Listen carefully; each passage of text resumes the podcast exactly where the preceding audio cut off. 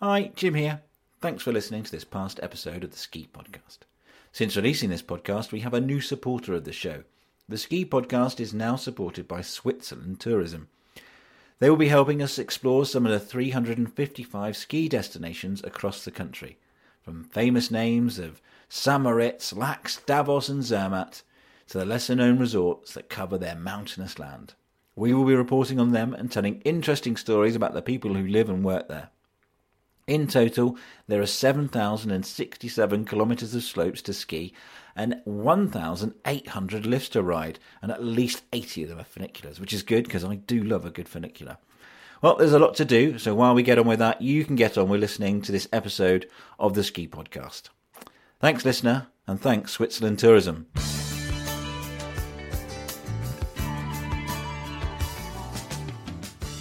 How do you do? This is the Ski Podcast in association with Chill Factore, the Northwest Premier Ski and Snow Centre. Did you know, Ian? Um, it's an interesting fact about them. It's the longest indoor ski slope in the U K, one hundred eighty metres. You know what? Actually, that is one of the uh, um, indoor ski slope stats that I did know. And at one point, I think, when it first opened, it was the longest in the world. But anyway, let's crack on. Um, I'm Jim Duncombe, and I'm joined by Iain Martin. Hello, Iain. Hi there, how are you? Wonderful, thank you. Coming up on today's show, we chat to the C E O of B S S, which is the British Ski and Snowboarding, um, Vicky Gosling, O B E. Lots of... Um, Lots of uh, words there. Ian has been to the launch of uh, the Where to Ski and Snowboard um, book. Um, I go glacier skiing in Cervinia, and we'll be finding out how to get your kids into ski racing with Phil Brown. He hasn't got a title, unfortunately. Sir Phil Brown, we'll call him. Uh, you can contact the show on Twitter at the Ski Podcast. Find us on Facebook, or head to the Ski Pass, Ski Pass, Ski the Ski Pass, the Ski Podcast dot com. So professional. Ian, do you remember back in episode sixteen where we talked about skiing alternatives to try over the summer? I regularly listen to all of our old episodes because they're all available to, to listen to, and there's some really great content on there. And funnily enough, I was listening to that one the other day, so yes, I do remember it. Um, I want to say that um, I have done quite a lot of average surfing since then. I'm probably going in about twice a week at the moment, keeping uh, keeping my core well fitness up. Yeah, starting to do a bit of hot dogging. I'm really pleased with myself. Obviously, when I was away, I didn't do it. Yeah, thanks. Um, also, do you remember in um, episode sixteen, we talked about ski, staying fit all year long with uh, my mate Sam? Uh, yes, I do. I haven't done any there of that. I've done, well, I've done none of that. Right. Well, if it makes you if it makes you feel really bad, uh, I'm flying out to the Alps uh, later on today to run a seventy mile ultramarathon through the mountains. Ooh, what sort of elevation do you go through on that? Uh, there's three and a half thousand metres of vertical in total. I think the highest points are about two thousand metres. Uh, three and a half. So that's the equivalent of running up to almost the top of the Grand Mott in Tignes. Uh, and down again. And yeah. down again. I mean, that's big. Over one hundred ten kilometres. And also... So I'm keeping up my, my uh, outer season ski fitness. That's very good. I'm just doing it through uh, casual surfing. Um, also, in a previous episode, and um, that you can obviously listen back to, we talked um, about Ski the World, the book. Yes. And yes. we joked at the end of the show about, you know, maybe doing it. But, oh, yes, Skiing the World. Yeah, haven't got a spare year at the moment, but go on. But however, um, the resorts of Whistler Blackcomb, Fernie, um, all owned by... Um, one company are offering people the chance at the moment to apply for a job to do that, and you get paid around um, seven and a half thousand pounds to do it.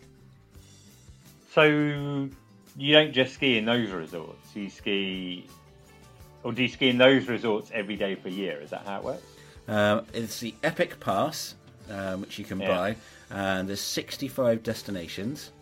Right, okay. Um, you only have to cover eighteen on the road trip, apparently. Um, but they're billing it as an opportunity to ski the world. I think that's probably a bit dubious. But you could go to Courchevel, you could go to um, Japan, um, Switzerland, obviously. You know, you can squeeze in a lot of different okay. places. Well, I didn't I didn't get to interview him, but I did speak to Arnie Wilson uh, last week, and I told him that we'd reviewed his book uh, on the podcast. And um, he, you know, and I said what an amazing achievement it was. Uh, now, obviously, I think Epic Pass is run by Vail Resorts, isn't it? Mm-hmm. A massive number of different uh, resorts. Maybe someone else will end up uh, matching that achievement, in which case he was a bit right. His epitaph would be, that bloke who skied every day for a year. Right. He doesn't want that to be his epitaph. No, I think he's looking for something broader than that. Um, quite like skiing? Yeah, quite like skiing. That would work too. Um, I've also noticed this summer, Iain, that it seems to be that a lot of them, a lot of the Alps has been on fire. I don't know if you've noticed. You wouldn't have thought the Alps would be on fire with all the, the snow around and everything, but um, there have been a few, haven't there? Yep, um, back in September, was it? Uh, in, we're in September now. Um, the one in Chamonix was on fire, wasn't it?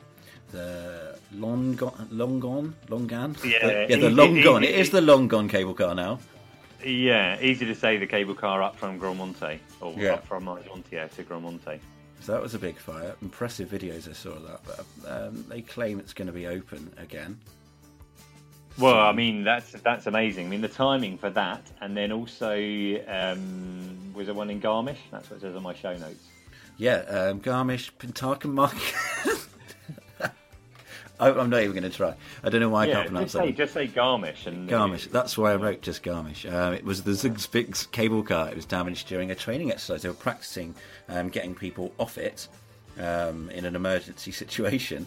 And really? um, it's uh, one of the cables fell, and it, it literally, it looks to me like it plunged and swung into the side of the, into the side of the mountain, and got all oh smashed God. up. I did not know that was on a training exercise. What I did notice uh, for the uh, the fire in Chamonix was I was just searching around on uh, Google for you know some more information about it, and there were you know, there's a whole bunch of uh, stories uh, out there, but the Daily Mail, you know, who we read on a regular basis, one as far as like uh, uh, titles of the page is concerned, because the Telegraph ran "Fire Destroys Cable Car in Chamonix" just months before it's due to open, which is pretty dramatic, right?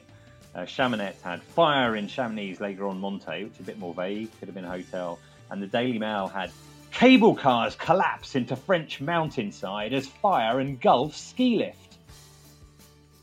Which I think be... sounds a lot more dramatic, and if I was, you know, clicking, that is, that's what you call clickbait. Yeah, I mean, if um, the Daily Mail wasn't in the prefix to the, the rest of the story, I would definitely have clicked on that story. Yeah. And also in Tignes in July, um, the sash gondola was on fire as well, which was a bit odd. But um, it seems that it didn't damage it quite near as much as the, the Chamonix fire recently.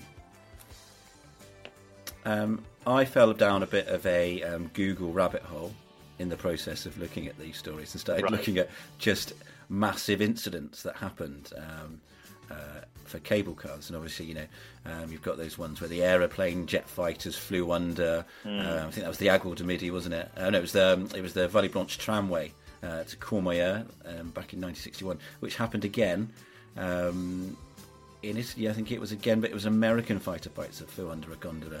Um, which was quite dangerous. But the one I liked, and it's, it's sad because obviously someone died, but after all that time of telling my children, looking at the stickers on the window saying do not lean on the window because it might fall out, no. there was in two thousand eight someone did lean on a gondola window, and the window did fall out, and so did he. Gosh, okay. Yeah. Uh, sadly that was in Chamonix again. Is that not just one of those stories that someone made up to scare children? Um, no, I think that one. That, I think it was a story, and then it happened, and everyone was like, "Oh, we shouldn't joke about these things." All right. Okay. Well, let's not joke about it. Um, and finally, this is a nice link here, Iain. Oh yeah. Um, on Christmas Eve, um, there was not a few years ago. I think it was two thousand nine. Um, in Cervinia, there was also a, a cable car incident. No one died in this one, but there was just high winds, and the lift, the chairlift broke down, and it took seven hours to the point that some people were actually rescued on Christmas Day, bearing in mind that it was trapped in, they got mm. trapped on the cable car on Christmas Eve. Mm. And uh, that, that sounds pretty bad, but I can see what you've done there with the link. Thanks. I can see what you've done there, because you're going to tell us more about Cervinia. Yeah, let's go over to that report now. I've just stepped out of the apartment onto the high street in Cervinia. It's a beautiful high street, um, lovely buildings, um, interesting shops. It's stone paved. Um, to the left, I've got a beautiful view. It's sunny skies today of um, the Matterhorn. Um, as I turn around further, there are some stunning glaciers coming down in the valley off the ridge. There's a ski area that is very green in front of me, in between the houses, and in the far distance, I can make out the top of the glacier where I'm heading. There are three lifts to catch um, to get up there. Keen-eared listeners will notice that there are no sounds of ski boots clip-clopping along the pavement. That is because it takes around forty-five minutes to get up there, and pretty much no one wears their ski boots up. They get them on in a kind of frenzied way in the top cable car, and that's the way I'm going to do it too. So while I'm in the lift going up, I've got a few Cervinia stats for you. Um, the Monte Rosa Glacier borders Italy and Switzerland. Uh, the peak elevation is three thousand eight hundred ninety-nine metres, um, and that is obviously the equivalent to three thousand eight hundred ninety-nine children's one-metre skis. Um, there is up to twenty-one kilometres of piste and a freestyle park. Obviously the, the kilometres of piste depends on how good and how hot the summer has been, so there's a huge amount of there. Um, you can ski three hundred sixty-five days. You can get lifts up from Cervinia in Italy or Zermatt in Switzerland. The nearest airport is Milan at two hours and five minutes. uh, Geneva's not much further at just under three hours. Um, interestingly, uh, lift pylons that um, go up on the cable, um, the drag lifts, that have to be realigned every two weeks due to the glacier movement up there. Uh, in the summer, a lift pass will cost you thirty-two euros per day, um, and if you're there and they're visiting in the winter, a whole Cervinia pass will cost you forty-three euros. I probably got off the glacier lift by now, and I'm probably on a T-bar. Let's find out. Going up on the T-bar, you look around, you can see one giant glacier. It's a brutal bit of scenery, even when the sun's out. But right in front of you is one of the loveliest, funnest, fastest slopes you can do in the summer. It's wide, it's nicely looked after. Everyone here is really good at skiing. It's a pleasure to watch everyone. It's really good fun to ski down. Uh, even in flat light, which is often the case, because the clouds just zoom in and zoom out again. You never know what you're going to get. I'm going to do my last run down now. And I did. I mean, essentially I did the same run all the time for the four days I was there, because there wasn't that many runs open. But that's not the point, is it? It's about skiing in August, and what a joy that is. Uh, it's worth noting that, you know, it's a short period, a window that you get to ski in. You need to be up there. The optimum time for skiing is about half past nine or half past eleven, when the snow is not frozen and just softening up but not slush. And you've got till about one o'clock to enjoy being up there. The lifts stay open all day if you want to enjoy being up there, um, for walking and things like that.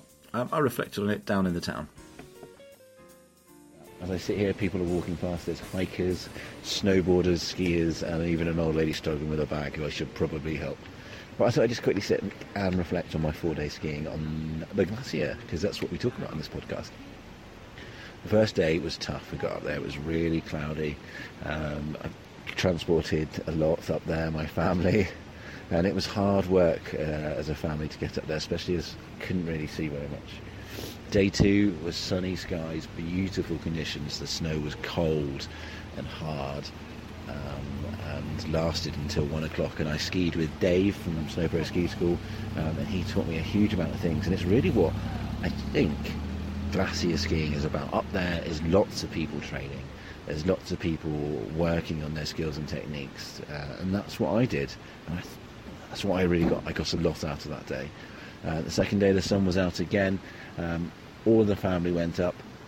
Um, my wife went off and did um, some good skiing, um, because I'd selfishly gone up um, the day before on my own. Um, we skied with the children. They had a lovely time. It was hard work, but we kept it to a small amount of time because we knew the challenge of it.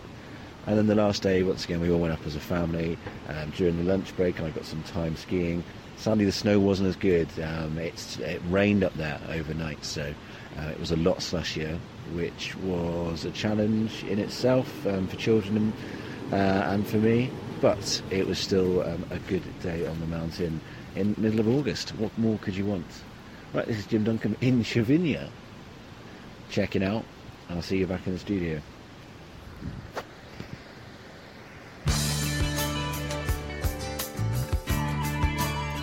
Now, Iain, I started that report with quite a nice link, and I'm going to finish it with a nice link. Are you ready?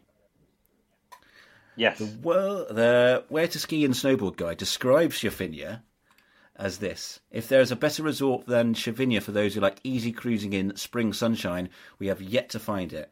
And there's more easy cruising on the gentlest of Zermatt slopes just over the Swiss border. And for the rest of us, well, to be frank, the rest of us are better off skiing somewhere else. Hmm. Now, now, why? Why did I bring that up, Iain? Uh, I think you brought it up uh, because I went to the launch of um, Where to Ski and Snowboard uh, for this year, uh, last week uh, it was. But two um, issues with what you said there. Firstly, um, this well, it is no longer Where to Ski and Snowboard. Um, you know, there was that period, I think it was probably in the kind of nineties, mid-nineties or something, where all the magazines changed from being, you know, the, the Daily Mail ski magazine to being the Daily Mail ski and snowboard magazine. And the ski show became the ski and snowboard show. And Where to Ski became Where to Ski and Snowboard. And um, apparently the tide has turned because uh, this winter the, it is called Where to Ski. Whoa. Is that because we suddenly hate snowboarders again, or is it because everyone just accepts the fact ski is a generic term for a ski and snowboard holiday? I think it's probably uh, the latter, because I don't know anyone who hates snowboarders apart from a very small minority. Um, and, you know, with the success of people like Billy Morgan and Jenny Jones, I think we all love snowboarding, don't we? Anyway, the point is, it's Where to Ski these days. And secondly, you won't be able to read about Cervinia in it because uh, this year they're only producing one book and it's called Where to Ski in France. So it is a book, though? It is a book, yeah. They, I think there was a, maybe a year where they uh, skipped it. But this year it's Where to Ski in France, and uh, it's not quite ready yet, but it should be available, uh, you know, certainly before the season. And I think it's in the next uh, month or so. And where do they recommend? Is there what they do they do they say this is our favourite resort? Well, they don't say this is our favourite resort, but um, the the two key sponsors this year were Laplan and Courchevel, so they got good mentions. And in the in the actual um, the kind of draft copy of the book that they were uh, uh, handing out to people, vast quantities of it were actually blank, but they did have uh, content in there for for Courchevel and Laplan. So uh, I'd say those two are, are favoured. Okay, I mean, that's in the same way that we favour indoor skiing in the Chill Factore um, in the northwest of England. That's certainly where I'd go if I was in the northwest of England. Totally, good. I promised I'd get you a middle mention in. I did, ladies. There we go. Um, I remember the, where the ski, the Where Not to Ski, Where to Ski and Snowboard um, book. Um, it was a massive tome, wasn't it? And I remember my first day in ski sale, someone literally handed it to me and went, "Read this." yeah, uh, the uh, the plot isn't very good, but the place is. The plot is absolutely terrible. Yeah, you're right. It's set in some stunning, stunning locations. Um, have you got anything else to say about the um, event? Uh, not particularly. That one really is a, a kind of bit of a social event. And then the following day, there's an event called Ski Launch uh, twenty eighteen, which is uh, another sort of networking opportunity for people to get together. We had Charlie Owen was there talking to people. He was on our um, uh, last episode, episode twenty, if you want to catch up with him talking about Brexit, because uh, he represents uh, seasonal businesses in travel. Uh, I did a short presentation about um, you know, digital marketing, and uh, also uh, at that event was Vicky Gosling, uh, who is the, uh, as you pointed out, O B E uh, and also C E O at B S S, which is British Ski and Snowboard. So, you know, it's broadly speaking her job to try and uh, help us uh, or help that team continue the, the progression they've made over the last few years. And um, I did a short interview uh, with her, which we'll play just now. I'm here with Vicky Gosling, Gosling, C E O of British uh, Ski and Snowboard. Very interesting presentation you just gave uh, there. Brought up a, a number of points. I wonder if I could just ask you uh, about a couple of them. One thing I found fascinating was uh, you're looking at developing a female ski jumping program. Can you tell us any more about that? Yeah, so um, you know, we are really aware that ski jumping has got some great viewer numbers, um, and we're doing everything that we can to raise the profile of British ski and snowboard and what it actually does.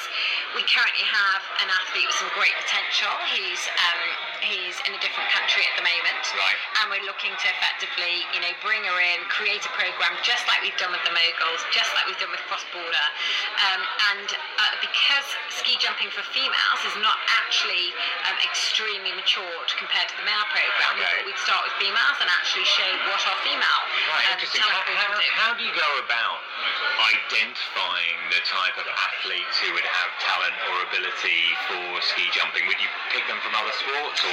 Yeah, so, I mean, I think what we would do, clearly we've already got one that we know is talented, and there'll be others out there who hopefully will follow, but what we will do is, you've seen with other um, talent transfer situations, we will look at what it takes in terms of physiology uh, to, to get the best opportunity to bring the talent across, and I think that's, that will be a process that will be looked at very closely by Dan, our performance director, uh, working closely with U K Sport and having a look at what best physiology will suit this type of skill and this type of um, discipline. And so, what sport? I think in your presentation you did mention diving. You thought could be a yeah, crossover.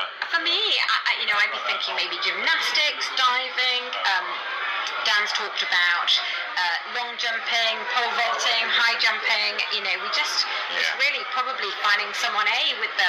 Um, you know, it probably takes quite a lot of. Um, uh, I was going to say balls, but um, guts, guts, shall we say? Yeah, it takes a lot of guts to, to do something like that. So, um, it, you know, we need to get the right type of mentality along with the right skills. So, so if you can stand on the top of a ten metre board and yeah. throw yourself off that, you're pretty gutsy, right? Then that's a step on the way to uh, going off like a hundred metre uh, ramp and throwing yourself uh, through the air. Absolutely, and yeah. I guess it's also just having the agility to know. Do you think, and that that idea of developing someone on the ski jumping uh, side of things.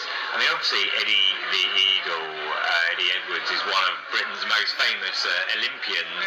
You know, do you think part of that is a story there, that there's reach, that it can, or are you really looking at the performance um, level side? So we're looking more on the professional performance side, yeah. you know, very much on. Uh, You know, we we know that we have extremely talented athletes in, in Britain, yeah. and we want to exploit that talent and demonstrate and showcase what we actually have. So in yeah. this, the reason that, you know, we go down this is because it's proving to be an extremely popular discipline anyway on the international stage. Yeah. So we don't want to, we need to keep up with our, our counterparts, um, you know, our international counterparts. We've already demonstrated, you know, we, we can punch well above our weight right now, and we need sure. to... Sure, and the, and the goal... Uh, is to get to fifth on the medal table by twenty thirty. By twenty thirty. Yeah, top yeah. five nation by twenty thirty. And how many medals do, would you think that equates to? I think it de- depends on whether it's bronze, silver, or gold. Of course it does. That's how, that's how yeah. it works. And it? across the different yeah. disciplines, so that breakout's got a bit more science to it. So yeah. it's more scientific than that. I mean,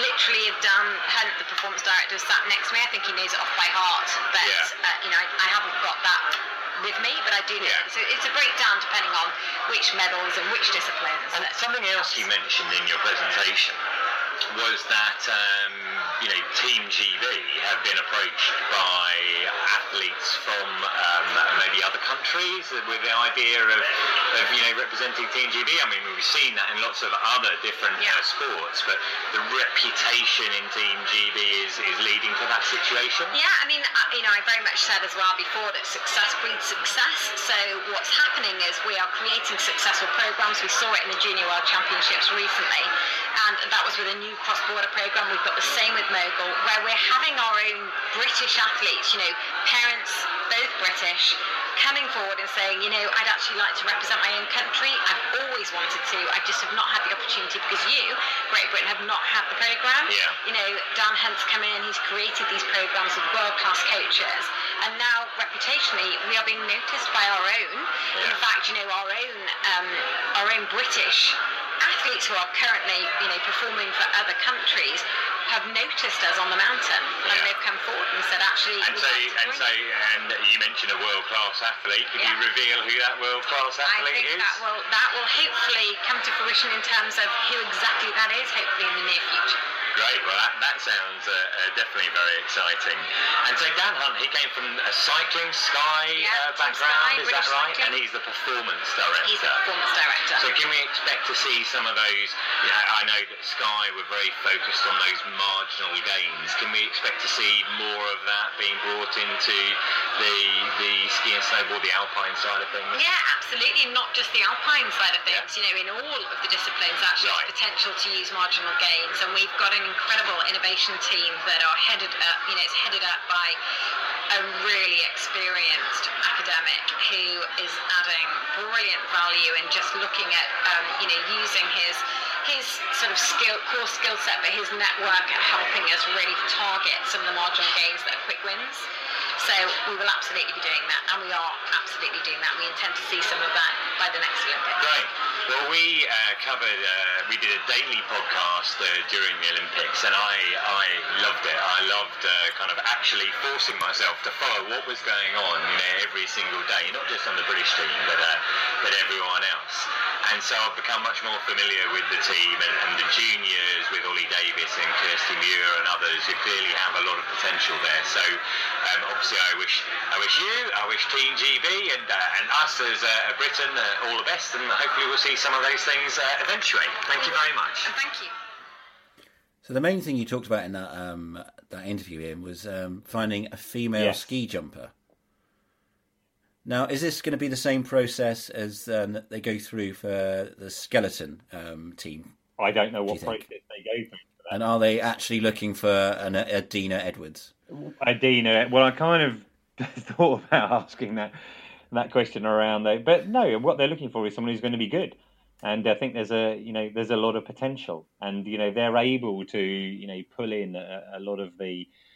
Uh, the skills and the strategies that have been uh, used across um, Team G B and the, the Olympic uh, path in lots of other different sports as far as talent spotting is concerned.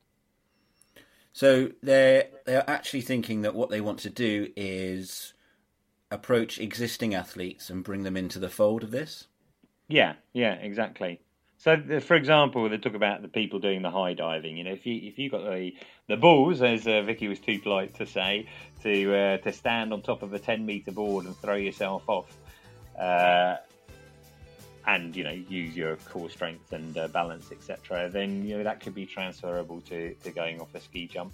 They're basically looking at you know all the different opportunities. What I thought was most interesting is one of the reasons they targeted that sport is because they had identified that it has really high viewing figures, and you know they're they're definitely interested in uh, the, the kind of the, the reach um, that they can get there.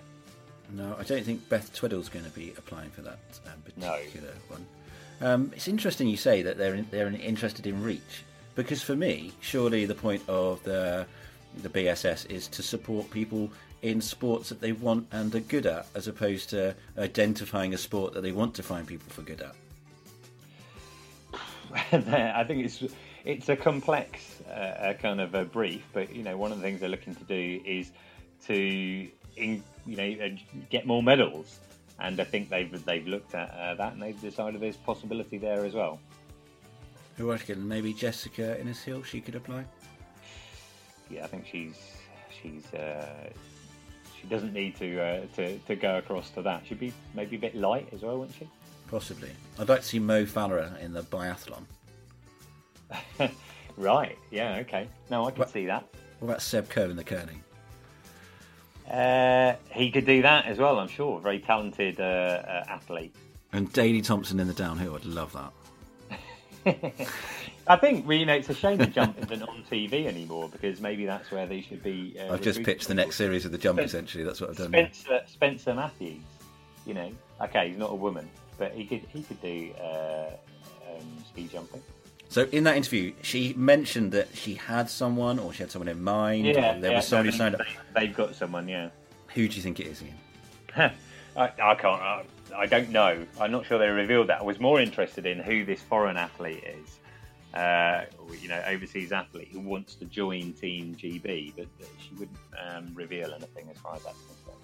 There was a rumour a couple of years ago, I don't know if you know Fanny Smith, who's a, a skier cross, she's Swiss, but um, she has either like a British parent or something, and there was some discussion as to whether she might join the uh, the British team, and she's a consistent podium person, but uh, I was told it's not her, so there you go. Well, I know there's a certain Jamaican sprinter that um, likes to join other sports and other teams, so maybe it could be him. Yeah, probably not.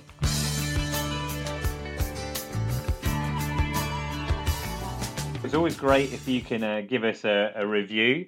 Um, I haven't noticed any new reviews on uh, iTunes. They're always good, helps people find us. But I did see a review on the uh, excellent uh, ski forum snowheads dot com, if you've ever looked at that. Um, everyone uses their own a, a, a kind of avatar name there. So Stir, I don't know who Stir is, but he or she says, I like this series. And I think that's they, really, you can't have higher uh, uh, praise than that. It did then and go on to mention um, the we had a couple of uh, recording issues with my interview with a person from the ski show a while ago, but if you've listened to uh, episode nineteen, you'll know that that's now been resolved, and uh, I mentioned that to Stir. But thanks for your review, Stir. Keep listening.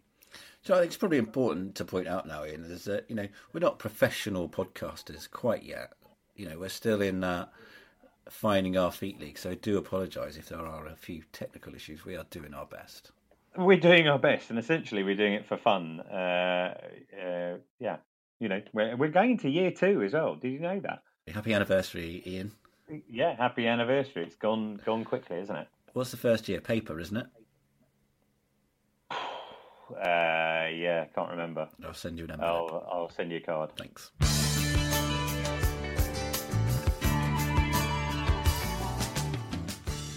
Right, now we're going over to a nice little place in Italy to chat to a guy called Phil Brown. And he's going to tell us about how you can get your kids into ski racing. So I'm here in the Aosta Valley. It's um, very hot. I think it's been thirty degrees later. I'm here with Phil Brown from Impulse Racing um, and B I S as well. That's right. And he's going to talk to us about um, what he does out here in Aosta. Um, first of all, tell us a bit about um, B I S, which stands for British Independent Schools Ski Racing. Um, it's a business set up off the back of a, an Alpine Race Academy. We used to work with kids at a national elite type level. Um, we found that those kids, there were a limited number of those kids and a number of different organisations all trying to fish from the same pool, as it were, to run their businesses. And we decided that it made sense to try and feed that pool. Um, so we started working with a couple of schools.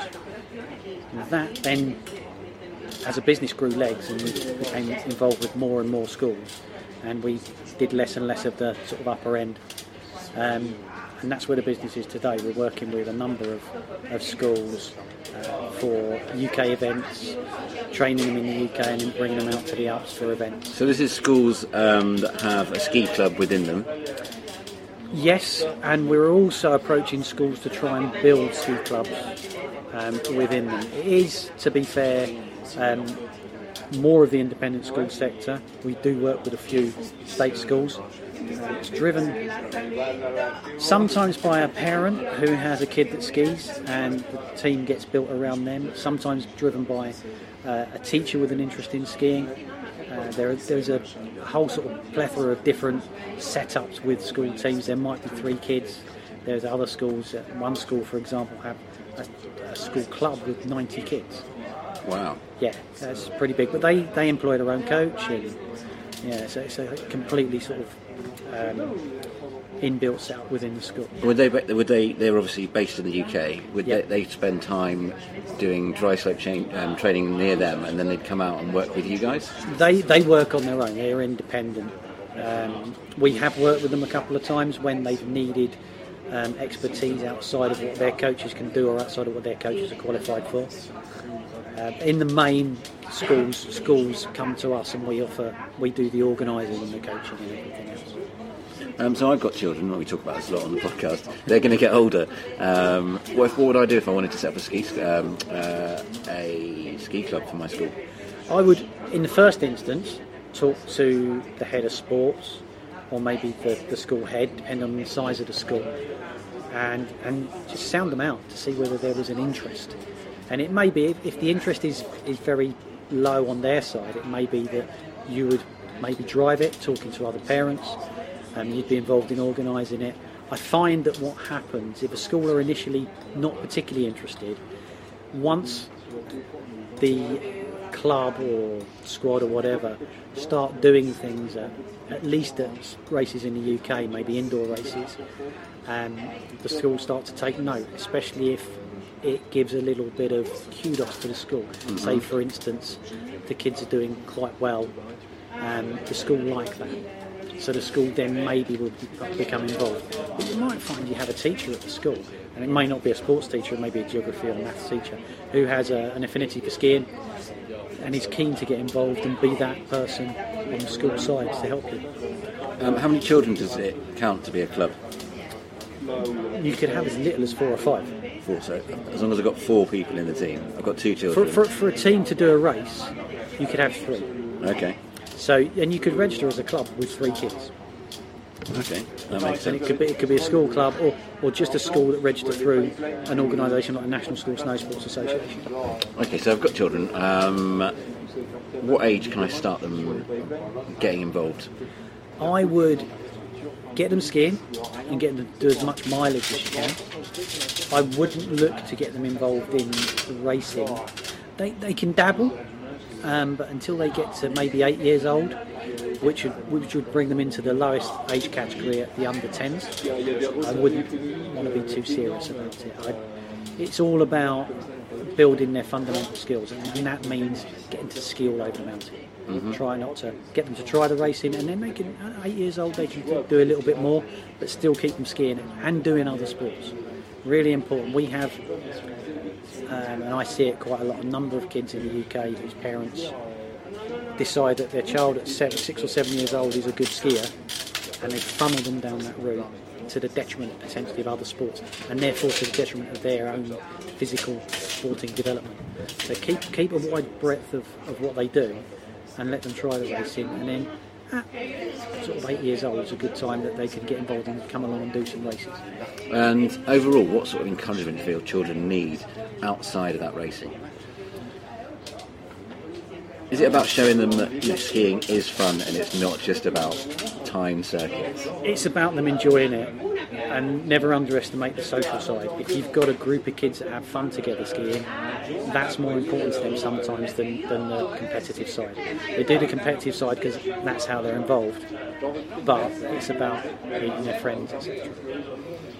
Now, um, my wife's sat next to us listening to this podcast, and she's one of these pushy mums.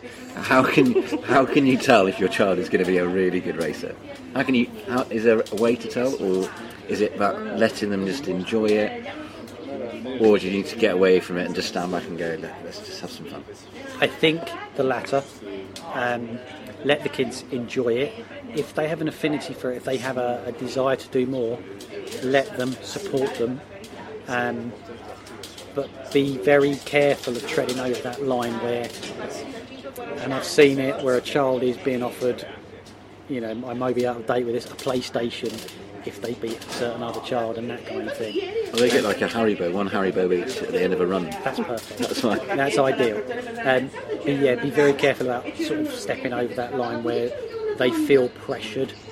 Um, children will feel pressure from their parents regardless, but if you're much more easygoing, that will reduce what they feel. I mean, we have had a tragic story recently about um, a young girl, um, Ellie Suter, mm-hmm. um, who obviously felt pressure within the sport at a much higher level. So the less as a parent you can put on your child, the better. Um, I find parents who stand back and work work well with the coaches who are involved when they want to, when they need to be. Um, the kids have a more um, not necessarily, I won't say successful, but more enjoyable experience. And it's very difficult if they do go down the route to higher competitive levels. It, it's a tough life. So the more they can enjoy it early on, the better, and the less they're likely to burn out. And what about you? When you identify someone and you go, they've got potential, what what route do they go through? There, there's various routes they can take. They can take a route where they are um, involved in a club environment and away four or five weeks a year at competition. They can step into an academy um, where they're away a lot more. I mean, I'm not a fan of, and there are a number of organisations that do this, sending the kids as they get a little bit older to the southern hemisphere to train in the summer, and where they're down there for five or six weeks, they come back, they're on a glacier in between seasons as well. You know, um, I think there was an interview done a while back with Hersher, and he's of the opinion that it's just not necessary to be on skis that much. And if they get up to that, those level, those higher levels, there are other things necessary. The physical fitness can be worked on through the summer. They can do a little on a glacier. Um, great example, Dave Riding. Dave Riding doesn't go to the Southern Hemisphere usually. He trains a little on the glacier, and he trains in Wittenberg in um, Germany on an indoor slope on probably marginal gains, on small things. And he'll, day in, day out, he's a he's a grafter. Um, which has got him where he is today. Um, so those kind of things. But yes, so getting involved with the club and working with a club programme, um, but not, again, until they're up into their mid-teens, not to the detriment of other sports. The kids are good at skiing, they're probably going to be reasonable at other sports. Let them enjoy those other sports so that they don't then, and I've seen it happen with kids getting to fifteen, sixteen years old and, you know, they've had enough of skiing. And for me, the tragedy would be for the child, a child or a youngster to walk away from the sport in its entirety mm. um, when they've got that talent. If we can keep them involved, and when they finish their competitive career, they can be a coach, they can get involved, do a bit of teaching, something like that, and or just go and enjoy skiing. Cool, Phil, thank you very much. No problem at all. Um, and uh, good luck for the winter. Thank you very much. Iain, any plans to push your kids into ski racing? Because you strike me as the man who could be a pushy parent but is too embarrassed, too embarrassed to become one. Uh, uh, no, ski racing. I, you know, I tried to organise um, our kids' school to put in a team for the the school championships at Hemel Hempstead a couple of years ago, and it was such bloody hard work getting them to agree about, you know, their transport and their health and safety and this and that, and they were so pathetic about it that uh, that wasn't uh, possible. Um, and my kids don't really go skiing enough uh, to to go racing. Maybe if we lived somewhere uh, nearer, they could do it. Yeah, that's the sort of same problem with me. Like um, in Ex- uh, where I live, it's an hour and a half to Exeter, which is a very, very short slope. It's sixty metres. Yeah. Um, but, you know, we and... know that people like um, Dave Riding, you know, learn on, on short slopes uh, like that. So it's possible. Oh, everything's possible. I mean, I'm not prepared to do it. I don't think they'll enjoy it that much. No. I mean, I tried to tell them it was called the Penguin Club and they were slightly excited. Right. But that was as far as we got, so who knows? And very, it's up to them, isn't it? I don't want to push yeah, them. Yeah, I mean, if they when we're out in the Alps, they can do the ski club races and all that kind of stuff, and, and you know, what they really like to do, my kids, though, is just to ski as fast as they can on a ski across course. Oh, well, that's a good thing to get into. Yeah. I think that's the future, yeah, isn't it? Absolutely, because they've seen it on T V. It's the one that's most fun. It's got big viewing numbers, isn't it? That's what you've got to think. Right, yeah. what, what, what sport should I get into? What are the viewing figures? Yeah. No one watches lawn bowls, that's why no one plays it. Yeah. I'd just quickly like to point out that if you want to find out more, then you can head over to Phil's website, which is impulse dash racing dot co dot uk, and follow the links all the way to the Ski School Racing section. Also, head over to their Facebook page um, where you can find a link to the school's Snow Sports Magazine twenty eighteen, which is out now for you to read digitally, or if you're lucky enough, you can pick up a hard copy. Um, so, Iain, I've got an email from you, so I've got a question for you from me, but I think it's from you to me, but it doesn't matter. Ski festival fever. Does it exist, and what is it? Oh, well, I was really asking you to see what you thought, but I think... I'm going to say, can I, I say yeah. no? Right, okay. I think you might be right as well, because there's never been... A, well, there might have been a ski festival. There was Bordex a few years back, and... Um, Freeze, Freeze. I got excited about Freeze. And, and Freeze. Freeze was actually... That huge jump uh, down by Battersea Power Station was, you know, pretty impressive, and it was something new, but... Right now, this autumn, the only ski festival around is also in Battersea, but in Battersea uh, Park, and it's it's really the ski show, isn't it? Same as other years, but just called the festival this year. It's just called the Ski Festival. It used to be called the Ski and Snowboard Festival. No, it's still called the Ski and Snowboard Festival.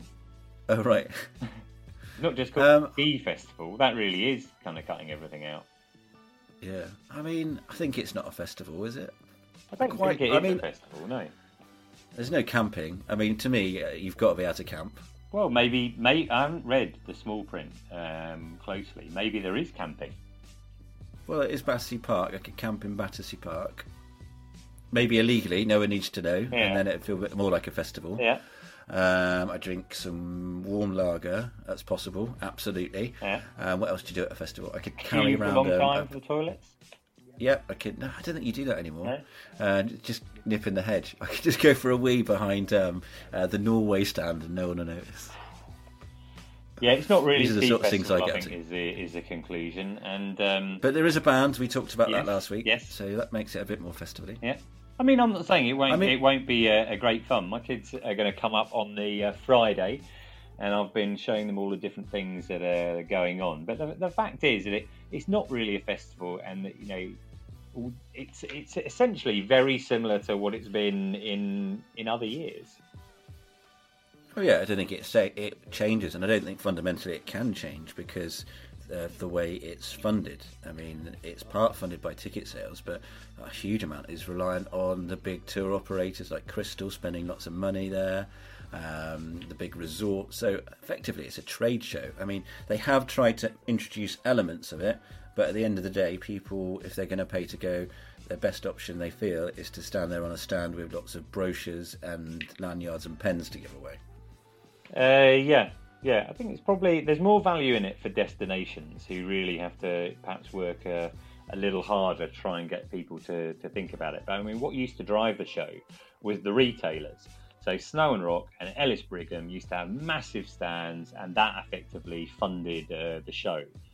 Uh, and, you know, they were the ones who, you know, back in the day, drove the show to run it over two weekends. So it used to be a ten-day show, not not that long ago. Um, you know, a ten-day show, so it ran over two weekends, which suited the retailers best. Um, but, you know, as people have moved to shopping online, that's why um, it went down to just one weekend. And then, if I remember correctly, I think Snow and Rock have a tiny stand in the last few years, and Ellis Brigham have a a bit of a stand, but um, you know, without those two, you know, supporting it, it's just got smaller and smaller. And it used to be a time when you'd turn up and, you know, loads of people would have really exclusive ski show deals for their holidays or for the apparel or kit they were selling, but that doesn't happen anymore either, really. Yeah, I think some people still still have them. I mean, as a, if you're a new business, as a data, if you have the right kind of offer as a data collecting exercise, Um, you know, it can be pretty effective. You know, post G D P R, you've got to have all the boxes to tick and things like that. But um, you know, you need to build up a, a list somehow and get awareness somehow. And it just, it's you know, it's right for certain businesses and and not right for others. However, for, for the you know for the average person who's interested in in skiing, you know, I think you can get value out of it. And actually, I haven't told you about this yet. What I think we should do, and what I'd really like to do, and I didn't do it last year, is we'll get in the show really early, and we'll get one of the maps, and we'll mark on the maps where you can get different freebies. So whether you can get, you know, sweets or pens or chocolates or uh, you know, lanyards or or stickers or whatever. Stickers maybe not such a good freebie. And then we can we can put that map online, and people can get their maximum value out of going to the show by whizzing around and collecting all these freebies. and you know, possibly you could survive on on you know free schnapps or uh, Genepe and Swiss chocolate and uh, a bit of Roblechon. I like that. Uh, we're gonna yeah. Should we accompany it with a um, a spreadsheet that breaks down to the point where you're breaking even on what you spent on your pass? Yeah, perfect. So each pen is worth uh, one pound. Yeah. A sticker is fifty p, and if you've got all that stuff, you paid off your lift pass, yeah, which is fine. Yeah. And then um, we can also do um, a calorie intake, uh, a free calorie intake. Yeah, and then oh, yeah, I don't want to make it too complicated, but there's a lot of competitions. If you went round the show and entered every single competition, surely you'd win a ski holiday. That is, I mean, that's a challenge that we could possibly do. How, can what's the statistical chance of winning a ski holiday? Um, I, I like some of the prizes that they... twenty thousand people going to show. I can't actually remember now. Over four days. I have to check. Well, I think my, my record of getting email addresses um, is us in the, the worst possible way of putting it. I'll rephrase that. Um, my record of getting people to enter a competition that I was running um, was around about nine hundred um, subscribers. Yeah. And I worked really hard to get that. Yeah. So, yeah, your, your, your odds are high, aren't they? Because... that was me trying really hard to get that number of people to enter it. Yeah. But hold on, your chances are only one in nine hundred in your competition. But I'm saying other people don't work as hard to get you to enter their competition. I bet they didn't. Were you wearing your uh, rabbit uh, costume again? Uh, no, that was at home. Right. So the other thing we need to talk about, Ian, is um, our new sponsor. Yes. So we um we have been wonderfully supported by the lovely people at um the Chill Factore, not Chill Factor as I, I thought it was called for a long time, um because of their crazy E, but it's the Chill Factore. Uh, it's in Manchester. It's the North West's destination to go to for skiing and snowboarding. And um, what can you tell us about it, Ian? Uh, well, I know because you told me earlier, but I did come across it. It's the longest indoor slope uh, in the U K. Uh, and I know that um, recently Billy Morgan has become a, an ambassador for them because they have uh, a terrain challenges feature, which I think they run at the weekends with lots of uh, uh, freestyle uh, there. But I believe we're going to be finding more about it because I think part of what we're going to do is try and let our listeners get a, a kind of ins- a bit of inside information, a bit of a feel for you know what it's like there and some of the people who work there.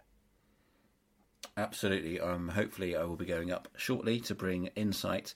But I mean, what else does it mean for the ski podcast? I mean, obviously with all this money that they give us, we can go on we can go on endless ski yeah, trips to bring yeah. you I mean, I've got a Ferrari on order. I've given up my day job. And maybe we should get an editor in, wouldn't that be? I think we need. Right. Yeah, it's not going to mean all of that, but at least it means that we can cover the costs of, uh, you know, the website uh, hosting and the domains and uh, where we host the actual physical podcasts themselves and all of that. Sort of you and I being out of pocket and doing it for the love of it. I mean, I still do it for the love of it, but uh, you know, uh, without us, without it costing us anything. I don't know what I would do, Ian, if I didn't have a fortnightly chat with you about skiing. I bore my wife senseless, actually. We could, we could still have a fortnightly chat, we just wouldn't record it. Yeah, that's a good point. I don't think that'll happen, Ian. Unlikely, but thanks to, thanks to, we don't like thanks, each other that much. Thanks to Chill Factor, we can keep talking to each other. Chill Factor, I've said stuff. It myself now. You put that in my mind. I know. Sorry, I don't know why I said it. Yeah. Chill Factore. Yeah. It's in Manchester. Right, well, that is the end of the show. That's all we've got to talk about. Um, coming up in the next show, I think I will be um, learning how to put my ski boots on properly. And what will you be doing, Ian? Uh, two weeks' time. I don't know. I'll have to work it out. I'll have been to Switzerland and back. Maybe I'll uh, tell you what uh, the weather's like in the Jura Mountains. I might be running through some ski resorts. I'll have to check. Exciting stuff. Well, thanks very much for listening. Don't forget, um, we are um, available on Twitter at The Ski Podcast. Find us on Facebook. You can email Ian at the ski podcast dot com or Jim at the ski podcast dot com. Um, head to our website. And if you're in the northeast, northwest of England, you could pop to the Chill Factore for a ski and let us know what you think about it.